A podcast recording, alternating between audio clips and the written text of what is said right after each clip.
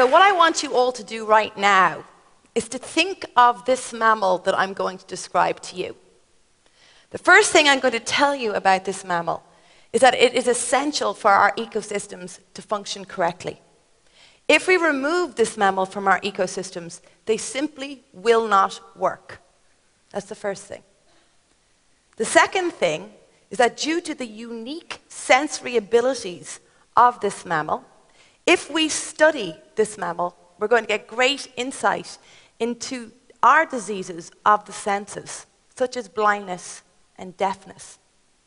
And the third, really intriguing aspect of this mammal is that I fully believe that the secret of everlasting youth lies deep within its DNA. So, are you all thinking? So, magnificent creature, isn't it? Who here thought of a bat? Ah, I can see half the audience agrees with me, and I have a lot of work to do to convince the rest of you. So, I have had the good fortune for the past 20 years to study these fascinating and beautiful mammals. One fifth of all living mammals is a bat and they have very unique attributes. Bats, as we know them, have been around on this planet for about 64 million years. One of the most unique things that bats do as a mammal is that they fly. Now, flight is an inherently difficult thing. Flight within vertebrates has only evolved three times once in the bats, once in the birds, and once in the pterodactyls. And so, with flight, it's very metabolically costly. Bats have learned and evolved how to deal with this. But one other extremely unique thing about bats is that they're able to use sound to perceive their environment. They use echolocation. Now, what I mean by echolocation, they emit a sound from their larynx out through their mouth or through their nose. This sound wave comes out and it reflects and echoes back off objects in their environment. And the bats then hear these echoes and they turn this information into an acoustic image. And this enables them to orient in complete darkness. Indeed, they do look very strange. We're humans, we are visual species. When scientists first realized that bats were actually using sound to be able to fly and orient and move at night, we didn't believe it. For a hundred years, despite evidence to show that this is what they were doing, we didn't believe it. Now, if you look at this bat, it looks a little bit alien. Indeed, the very famous philosopher Thomas Nagel once said, To truly experience an alien life form on this planet, you should lock yourself inside a room with a flying, echolocating bat in complete darkness. And if you look at the actual physical characteristics on the face of this beautiful horseshoe bat, you see, a lot of these characteristics are dedicated to be able to make sound and perceive it. Very big ears, strange nose leaves, but teeny tiny eyes. So, again, if you just look at this bat, you realize sound is very important for its survival. Most bats look like the previous one. However, there are a group that do not use echolocation. They do not perceive their environment using sound. And these are the flying foxes. If anybody has ever been lucky enough to be in Australia, you've seen them coming out of the Botanic Gardens in Sydney. And if you just look at their face, you can see they have much, much larger eyes and much smaller ears. So, among and within bats is a huge variation in their ability to use sensory perception. Now, this is going to be important for what I'm going to tell you later during the talk. Now, if the idea of bats in your belfry terrifies you. And I know some people probably are feeling a little sick looking at very large images of bats. That's probably not that surprising. Because here in Western culture, bats have been demonized. Really, of course, the famous book Dracula, written by a fellow Northside Dubliner, Bram Stoker, probably is mainly responsible for this. However, I also think it's got to do with the fact that bats come out at night and we don't really understand them. We're a little frightened by things that can perceive the world slightly differently than us. Bats are usually synonymous with some type of evil events. They are the perpetrators in horror movies, such as this famous Nightwing. Also, if you think about it, demons always have bat wings, whereas birds, they typically, or angels, have bird wings. Now, this is Western society, and what I hope to do tonight is to convince you of the Chinese traditional culture that they perceive bats as creatures that bring good luck. And indeed, if you walk into a Chinese home, you may see an image such as this. This is considered the five blessings. The Chinese word for bat sounds like the Chinese word for happiness. And they believe that bats bring wealth, health, longevity, virtue, and serenity. And indeed, in this image, you have a picture of longevity surrounded by five bats. And what I want to do tonight is to talk to you and to show you that at least three of these blessings are definitely represented by a bat, and that if we study bats, we will get nearer to getting each of these blessings. So, wealth. How can a bat possibly bring us wealth? As I said before, bats are essential for our ecosystems to function correctly. And why is this? Bats in the tropics are major pollinators of many plants. They also feed on fruit and they disperse the seeds of these fruits. Bats are responsible for pollinating the tequila plant, and this is a multi million dollar industry in Mexico. So, indeed, we need them for our ecosystems to function properly. Without them, it's going to be a problem. But most bats are voracious insect predators. It's been estimated in the US in a tiny colony of big brown bats that they will feed on over a million insects a year. And in the United States of America, right now, bats are being threatened by a disease known as white nose syndrome. It's working its way slowly across the US and wiping out populations of bats. And scientists have estimated that 1,300 metric tons of insects a year are now remaining in the ecosystems due to the loss of bats. Bats are also threatened in the US by their attraction to wind farms. Again, right now, bats are looking at a little bit of problem. They're going to, they're, they're, they are very threatened in the United States of America alone. Now, how can this help us? Well, it has been calculated that if we were to remove bats from the equation, we're going to have to then use insecticides to remove all those pest insects that feed on our agricultural crops. And for one year in the US alone, it's estimated it's going to cost 22 billion US dollars if we remove bats. So indeed, bats then do bring us wealth. They maintain the health of our ecosystems, and also they save us money.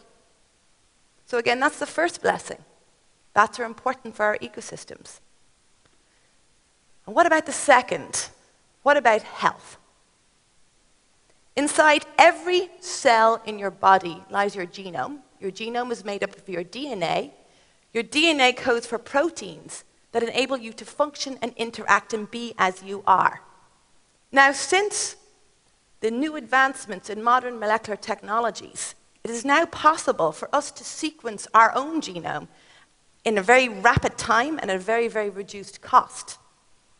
Now, when we've been doing this, we realize that there's variations within our genome. So I want you to look at the person beside you. Let's have a quick look. And what we need to realize is that every 300 base pairs in your DNA, you're a little bit different. And one of the grand challenges right now in modern molecular medicine is to work out whether this variation makes you more susceptible to diseases, or does this variation just make you different? Again, what does it mean here? What does this variation actually mean? So, if we are to capitalize on all of this new molecular data and personalized genomic information that is coming online that we will be able to have in the next few years, we have to be able to differentiate between the two. So, how do we do this? Well, I believe we just look at nature's experiments.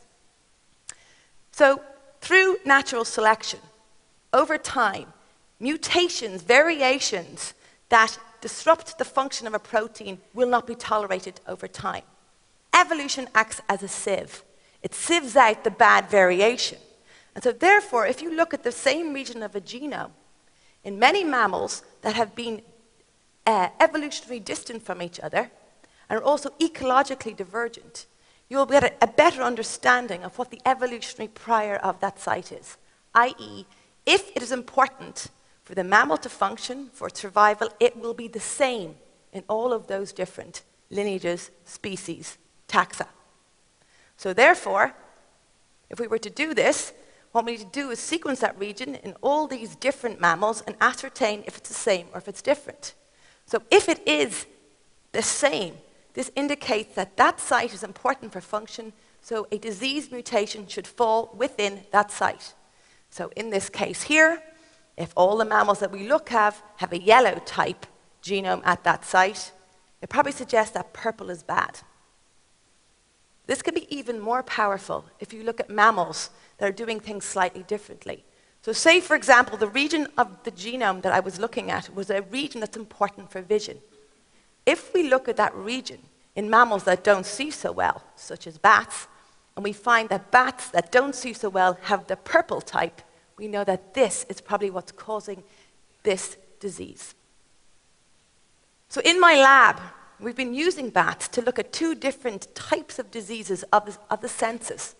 We're looking at blindness. Now, why would you do this? 314 million people are visually impaired, and 45 million of these are blind. So, blindness is a big problem. And a lot of these blind disorders come from inherited diseases. So, we want to try and better understand which mutations in the gene causes the disease. Also, we look at deafness. One in every 1,000 newborn babies are deaf. And when we reach 80, over half of us will also have a hearing problem. Again, there's many underlying genetic causes for this.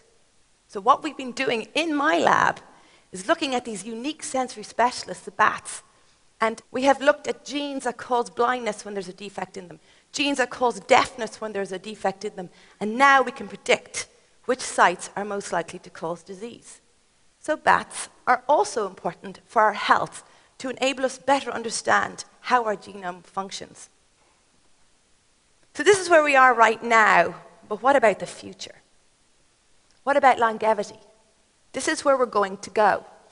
And as I said before, I really believe that the secret of everlasting youth lies within the bat genome. So why should we be interested in aging at all? Well, really, this is a picture drawn from the 1500s of the fountain of youth.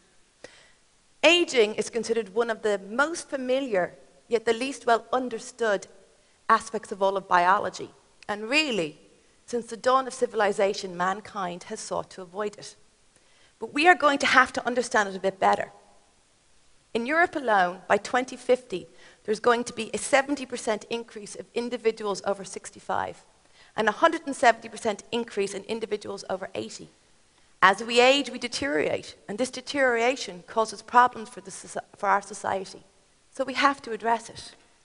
So, how could the secret of everlasting youth actually lie within a bat genome?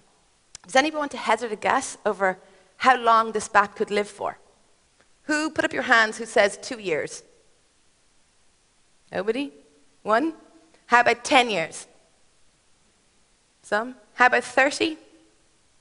How about 40? Okay, it's a whole varied response. This bat is Myotis brandtii. It's the longest living bat. It lived for up to 42 years. And this bat's still alive in the wild today. But what would be so amazing about this? Well, typically in mammals, there is a relationship between body size, metabolic rate, and how long you can live for. And you can predict how long a mammal can live for given its body size. So typically, small mammals live fast, die young. Think of a mouse. But bats are very different. As you can see here on this graph, in blue, these are all other mammals. But bats can live up to nine times longer than expected despite having a really, really high metabolic rate. And the question is, how can they do that? There are 19 species of mammal that live longer than expected given their body size than man, and 18 of those are bats. So therefore, they must have something within their DNA that enables them deal with the metabolic stresses, particularly of flight. They expand three times more energy than mammal of the same size, but don't seem to suffer the consequences or the effects. So right now, in my lab, we're combining state-of-the-art bat field biology, going out and catching the long-lived bats, with the most up-to-date modern molecular technology to understand better what it is that they do to stop aging as we do. And hopefully, in the next five years, I'll be giving you a TED talk on that. Aging is a big problem for humanity. And I believe that by studying bats, we can uncover the molecular mechanisms that enable mammals to achieve extraordinary longevity. If we find out what they're doing, perhaps through gene therapy, we can enable us to do the same thing. Potentially, this means that we could halt aging or maybe even reverse it. And just imagine what that would be like. So, really, I don't think we should be thinking of them as flying demons of the night, but more as our superheroes. And the reality is that bats can bring us so much benefits if we just look in the right place. They're good for our ecosystem. They allow us to understand how our genome functions. And they potentially hold the secret to everlasting youth. So tonight, when you walk out of here and you look up in the night skies and you see this beautiful flying mammal, I want you to smile. Thank you.